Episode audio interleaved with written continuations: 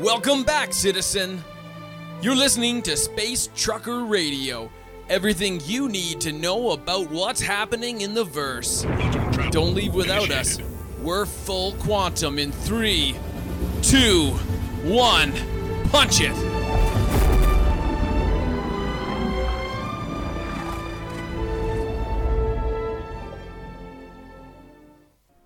Hey, welcome back, everybody. Welcome into episode number three of Space Truckers Radio. You can hit me up on Twitter. That's also Space Truckers Radio or at Space Trucker RA1. I would love to hear from you.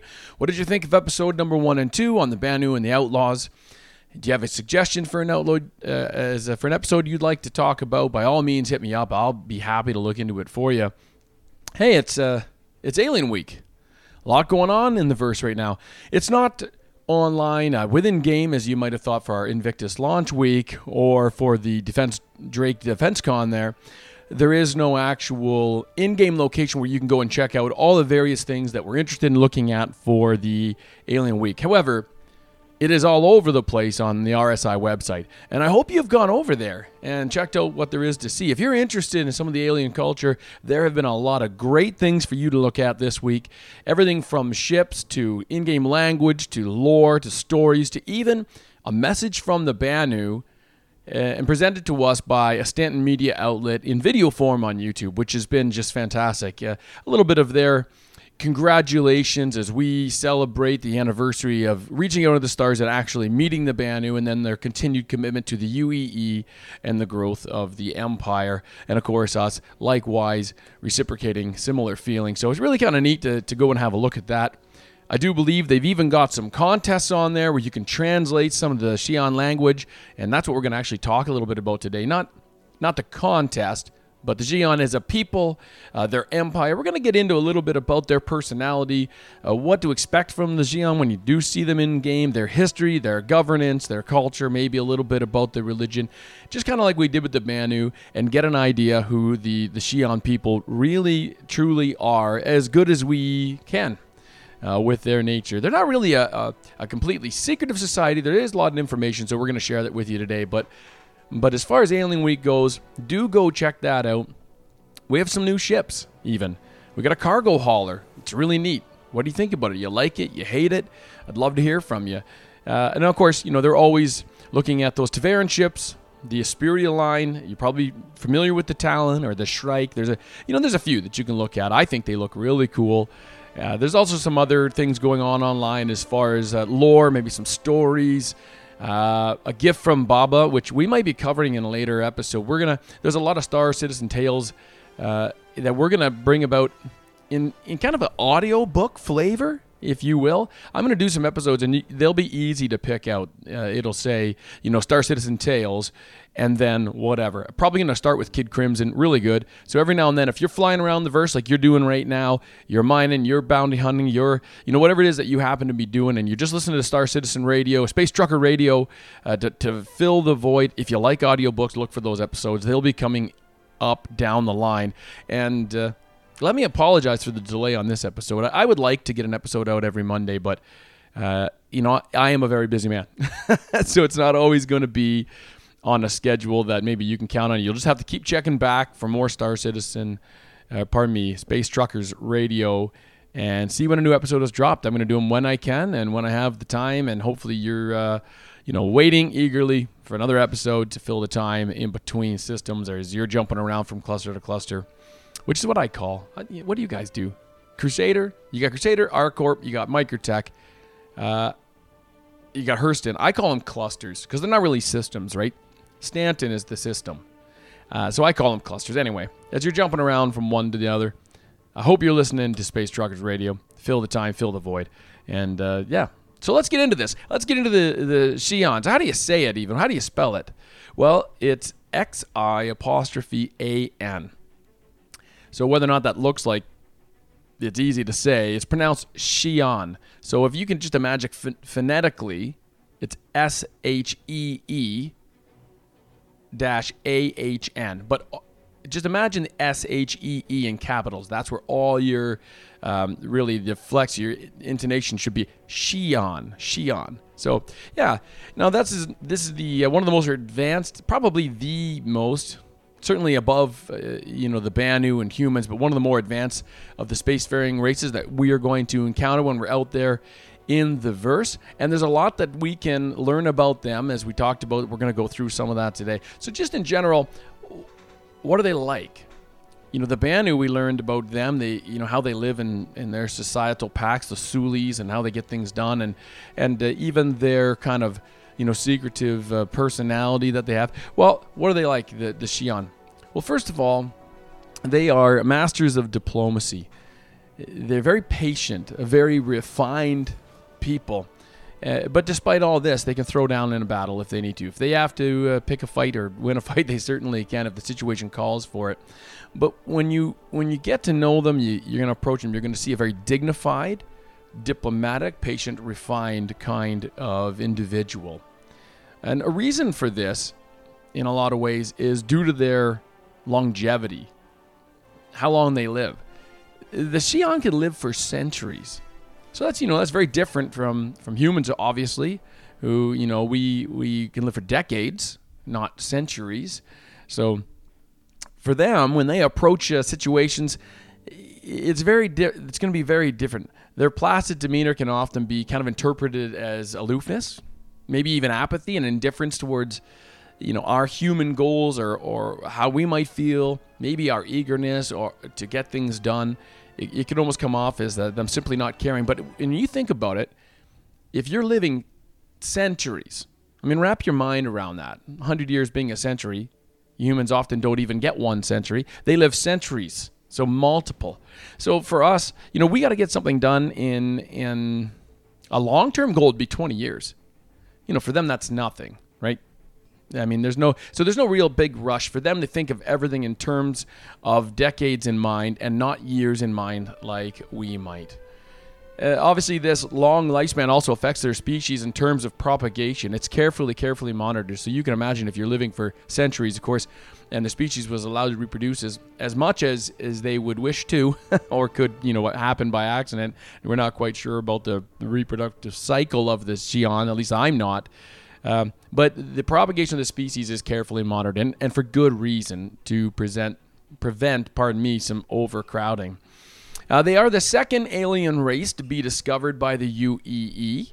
Obviously, as we talked about in episode one, the first being the Banu. And you'll see that particularly when we talk about their law enforcement and crime and their approach to that, you get a real reflection of their personality through how they they even govern their legal system. So, but before I get into that, I kind of want to get into the history of their empire a little bit, as it's pretty interesting and it even includes a Cold War. So let's have a look at that. This is something that really affects us because it was involving humans. So the Cold War part of the Xi'an history was from 2530 to 2789. The Xi'an Empire became known to humans in 2530 when the Gaia Planet Services attempted to terraform the planet Pallas 3 without authorization. Turns out the planet wasn't uninhabited like they had originally thought. A new race, later discovered to be the Xi'an Empire, showed up while the terraformers were actually building the equipment. So you can imagine uh, the tense, you know, situation that that would have put forward. So this encounter immediately escalated into a 259 year Cold War. That's where we get those numbers from 2530 to 2789. In the darker era of human history, the imperator and government often used the Xi'an threat as a means to terrify even their own citizens and swell the power of the military. Right, sound familiar? We've seen this even in human history throughout uh, throughout many governments and, and, situations where we've had a Cold War, whether it be Russia, Cuba Missile Crisis. Uh, we're not going to get into into human politics, in my opinion, on those. I really don't have one, but we can see the parallel lines being drawn. It helps us to understand what had happened in this history. So, although neither side actually declared open war, and that's the key, that's the point of a Cold War. You know, there's really it's a munition stocking they never declared open war. There were many casualties on both sides from covert operations, sabotage, even espionage. And due to their extended lifespan, there are Xi'an from that era that are still alive, such as Krei, the current Xi'an emperor, who negotiated a very tenuous and very daring, if you will, peace accord with Senator Akari in 2789. That would be Senator Tarrant Akari, who was a senator from Terra in the 28th century. She brokered a peace treaty with the Xi'an in 2789, uh, while the Xi'an fleet was following the SS Lighthammer. Although she was not authorized to do so without the Imperator's approval. However, the Xi'an accepted the peace treaty and their fleet, following the SS Lighthammer, powered down their weapons and backed away. So it was a very tense situation, as you could uh, you could imagine. But all's well that ends well, and they finally were able to broker this peace treaty. The Xi'an and humanity have had a, a tumultuous, if you will, if you will allow, relationship over the years, and that's putting it at best. But while the Xi'an have generally regarded humanity as short sighted and impetuous, perhaps making it easy for them to say, let's just eradicate these people, they have acknowledged our capacity to destroy. and our and our power as a military threat, uh, tenacity at the very least, and so they have treated us accordingly. Uh, while their technology might seem superior to ours, uh, you know, if you look, if you get a chance to look at any pictures, it certainly looks nicer. Uh, most of that is simply due to its alien origin. Our two civilizations are on a relatively equal technological footing. They are more advanced, but so are so is the UEE. And this ability for mutual annihilation is probably what kept either side from attempting an all-out attack. And that leads us to the Perry Line, 2789. So we're still at the end of that peace accord. The Perry Line is a line of systems that acted as a no man's land between the UEE and the Xi'an. So these systems, which include Tohil, Oya, Gurzil, Horus, Pallas, Hadur, Indra, and Virtus, became known as the Perry Line. And it was after that peace treaty of 2789 that the Perry Line was divided between the UEE and the Xi'an, with Tohil, Oya, and Gurzil, and Horus going to the UEE, Pallas, Hadur, Indra, and Virtus going to the Xi'an. So at present, the relations with the Xi'an have, have warmed over the years. Eh, you would be making it a stretch to, to call them friendly without a slight hint of sarcasm. You know, you'd find it difficult to do so. Maybe guarded. Guarded is a good word, uh, probably a more accurate term there are undoubtedly members of, of the Xi'an government who still regard the UEE with suspicion and distrust. As we mentioned, some of them are still alive, going all the way back to that Cold War, uh, including that Imperator. Uh, or I guess emperor for them, imperator for the UEE. The current imperator has always been clear, though, for the UEE that the futures of the two nations are intertwined. So at least there's hope now that the Xi'an and the and the UEE can work harmoniously towards a better future. Uh, as more human corps enter into tech exchange deals with Xi'an companies, apparently they they feel the same with the Xi'an wanting to increase their hold in the system and, and their technological advancement through the exchange of knowledge with humans. It's interesting uh, that we find out a little bit more about the Xi'an as far as their military service. So, service in the military is compulsory for every male and female in the Xi'an Empire. So after an obligatory term of service, you, you know, I think it's uh, 15 Earth years is what they do, 15 Earth years. In, in one of the branches of the military, then all Xi'ans are considered to be reserve members for the rest of their lives. So we don't have that in the UEE. You sign up, you can become a citizen if you do. Different for them, they must serve.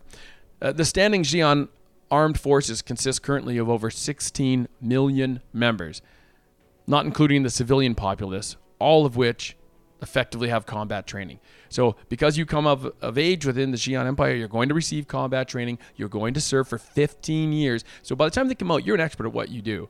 You can then go on, sure, and live your life, but you are effectively still a soldier in the reserves. So, while they have a standing army, unlike the Banu, who, as we have we talked about, don't and just kind of operate with militias and wait till they need to assemble, the Xi'an always have a 16 million strong armed forces ready to roll out at any possible time with the ability to recall literally every adult citizen.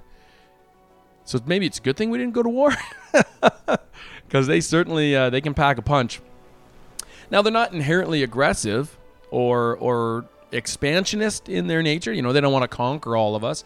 But the Xi'an history is rife with civil war and power struggles within their own empire. Uh, however, over the last 500 years or so, the Xi'an have adopted alternate methods to warfare, preferring subtlety, uh, manipulation through diplomatic protocols to overt conflict if they can. So the Xi'an influence is suspected in the revolution and subsequent overthrow of Imperator Messer the 11th in 2792. And we won't get into that. Like I said, there's a whole story to be told. We've mentioned it before about the Messers and who they are. And it's starting to shape up to maybe be a bit of an ugly tale, isn't it? As we keep talking about these guys in such a negative light. Some of them ladies as well, but we'll get into that. Uh, the, you know, the Xi'an have uh, a number of ships. They seem to have a very vertical design. Uh, right now, we know of at least, uh, I do believe, six ships. They got the capital ship, a cargo ship, a transport ship, the Oracle class carrier, a Link, and a Volper. Uh, and then, of course, there's other ships that, that we use that have Xi'an technology, like, for example, the Khartu, the Khartu-al, the Reliant, the MISC Reliant. Or how about the Freelancer? Did you know that had Xi'an technology? Sure. Now, I promised I would get into a little bit more about their personality and mention that we really would see this shine through when it comes to their approach to law enforcement and crime. So, there is a lot less crime per capita in the Xi'an Empire than in the UEE. That doesn't mean it, it, it doesn't exist, it certainly does, but there's, there's a lot less crime per capita. And why is that? Well, the, the Xi'an pride themselves on having, and I'm going to going to put my fingers up to make the air quotation so that you kind of see what a dignified uh, criminals. Now, you know, that might seem right off the bat, what are you talking about, dignified criminals? Well, acting as, well, not as, acting from a position of emotion for the Xi'an is seen as weakness and immaturity. So just think back to when we were talking earlier in this podcast about their personality. They're very poised, they're very dignified, they're very diplomatic. They also see acting with emotion as a sign of weakness and immaturity. So, you know, throughout these podcasts, you're probably going to hear me make reference to other species from other universes, whether it be, you know, Star Trek or or uh, you know Star Wars or who knows what. And I'm not going to get into the whole nerd battle about we're in the same universe. Never mind. You know what I'm talking about. you know, uh, for me, it's gonna be Star Trek a lot. I'm a big Star Trek fan, so if you are too, you're gonna get a lot of these references. But I kind of get a very Vulcan-esque feel about them. Do you? In the way they approach things. But uh, I digress. Let's get back to this law enforcement. So uh, they see it as weakness and immaturity. So criminals within the Xi'an Empire are are not so much like those you would expect to see in the UEE. Those you, that you were fighting out there in all those asteroid belts you know, that are full of rage, right? And hate. Or, you know, they, even if they're just outlaws, as we talked about in episode number two, they could be good people and then they're fighting against oppression, but they're doing so out of uh, an act of pure passion, uh, emotion, right? It's raw. You don't really get that with the, the Xi'an Empire. Uh, so criminals within the empire, you might you might think of them more as how we would understand syndicates to be in the UEE or you know the mafia sprawling, disciplined, organized organizations whose business happens, you know, to be crime. and so, you know, that gives us a little bit of an, an idea. That doesn't mean that the Xi'an, the Xi'an don't have pirates or smugglers, as we would come to understand. They do, but they tend to be younger in, in what they call their more rambunctious phase of life. And you'll see these pirates that usually hunt in the UEE territory when they come into game. We're probably going to see them coming into our systems. They will rob their own kind if the car goes right. But, you know, that kind of activity that is less structured and more emotional is almost unheard of. And if you do see it, it'll likely be some of the younger Xi'an. So, all this considered, to humans, the Xi'an culture can seem rigid, lifeless, really. But a majority of that is artifice. So, uh, for example, the Xi'an present themselves as polite but neutral, particularly to those who they have never met before. But this is an age old social testing mechanism. Here's how they do it they approach a person as a blank slate, they let the other person set the tone uh, or tip his or her hand as to how that interaction is going to go and how it's going to progress. When a Xi'an feels comfortable with the contact, they will begin to lose the artifice and, and relate on more of a personal level. Now, admittedly, with humans, for them, it takes a little longer. As we said before, they have a lot of members that remember that Messer, Messer era, you know, where there was a lot of trouble and strife. And that has led to a definite us versus them mentality within the Xi'an society. Uh, they won't hesitate to take another Xi'an side over an outsider unless definitive evidence is presented to support the outsider's claim or, or an accusation. Uh, but it's not unusual, though, despite all of these these feelings that are lingering throughout their empire to see Xi'an within UEE space. Uh, usually they're going to fall into three categories. Maybe they're visiting a Xi'an businessman or dignitary, uh, or they're a younger Xi'an who haven't quite settled into their culture, or they're expatriates. Now, those that are within the Xi'an Empire who felt that their way of life was too stifling, there are some. And they welcomed humanity's, uh, as they put it, childish emotions as a breath of fresh air and expatriated to the UEE. Some even going through the uh, rather arduous process of becoming citizens. So, uh, while others enjoyed maybe just the relaxed civic responsibility of civilian life. So, you you will see them hopefully as part of UEE everyday life as well. Maybe not en masse, um, but uh, maybe regularly. So that leads us a little bit to their culture. How are we going to approach them? Well, a lot of it is going to hinge on their language. For us, a language is just a way to communicate, but per- perhaps, if you will, for a moment, in different human languages, we have a lot of different languages, there are phrases or greetings that would be appropriate or inappropriate depending on the situation. And it's very much the same with the Xi'an. And I'm going to give you a couple of examples because it's my thought that, as with the Banu, they are giving us this language now so that we might be able to use it in game. They've already got facial recognition. We have vocal comms. Uh, I would not put it past them to have vocal recognition, uh, by which we would maybe say a greeting even to an AI Banu trading ship and possibly open up trading opportunities with them where otherwise they may not have stopped had we messed up that first encounter. It seems like that's the kind of people they are. So here's just a few tips for you. The first one, and if I, I guess you won't know if I'm butchering these. so we're just gonna say I'm getting them right. There's Shisurin, Chisurin, which literally means hello and greetings with peace. So this is the formal greeting and meant to be uh, to only be used among close friends or with trusted business partners, as it were, uh, in the hope of establishing a bond. So use of this phrase, though, in a casual manner or when approaching a situation with tension or duplicity that will immediately marginalize you in the Xi'an's eyes. You know, one could argue eh, that it's like a pledge of truth and honor as much as it is a greeting. Shisurin. Now, for a more casual hello, there's chak, C H A C. This is to be used among peers or to subordinates. You know, use of this phrase from a subordinate to superior, though, or, or to a Xi'an of a higher caste than you would cause offense. Then there's Atlekor, which just simply means safe travel. It's a formal goodbye. Um, maybe it's equivalent of Godspeed in ancient earth and seafaring days. Then there's Gath, which is simply a casual goodbye. So you just see there in those four examples, you know, just in their greetings alone, uh, which one you use, with whom you use it, and in what situation you choose to do so makes a big difference. But don't worry, Majority of the Xi'an can be quite forgiving when it comes to minor social infractions. Uh, they understand that more often than not, it's not intentional, and uh, they appreciate the effort, as anyone would of a different language, that you tried to learn their customs. So if you find yourself offending a Xi'an, you don't have to worry. They're not going to get angry and kill you. It's not like offending a Klingon. There's another Star Trek reference for you. the Xi'an will find such displays of emotion to be immature, so they would never react that way. They will simply shut down, become curt, succinct, uh, intractable, right? So if you're hoping to form a business relationship with them, get it right. If you're just trying to say hi and you get it wrong, well, no harm, no foul.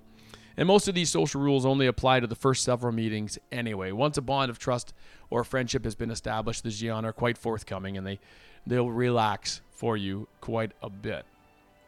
Now, we don't know a whole bunch about their culture. In fact, we know very little about their c- culture so far, and we're going to get more and more lore regarding that. We knew a lot more about the Banu culture than we do the Xi'an. I can tell you this, though they keep pets, uh, cat like creatures as pets. Like we all, like, most of us like cats. Maybe you hate cats. I don't know, but uh, a lot of the, a lot of humans love cats, right? And they have a similar creature to a cat. It's called a, well, it's nicknamed the uh, Ingi or Yao Yao. But that's uh, that's really all I was able to find so far on Xi'an culture. And uh, but again, you know, with their poised and rigid kind of way of not wanting to show emotion, it's it's no wonder they don't wax poetic about what they enjoy in their culture and what they do spend their recreational time with. That's probably a waste of time to them, even discussing it. So, what we do know a little bit about is their religion. So, the state religion of the Xi'an is Litova which is centered on the the Kaifa system. Kaifa II actually is the seat of Litova. And humans believe that this is because the Kaifa second day is the same length as the as the Xi'an year. So that's one planet that has a different uh, time. You know, one day there is the same as um, the whole Xi'an year elsewhere in the Empire. So a dedicated adherent to Litova will pray for one full day on Kaifa II. So about 128 Earth years and then they will raise a centennial bloom, which is a very interesting plant and one that uh, you know ones try to acquire. It's one that only blooms every hundred years. So they'll be praying, and then they'll raise this plant uh, while they're doing so. It takes about 128, as we mentioned, Earth years. Lutova itself is centered around nothingness and the void.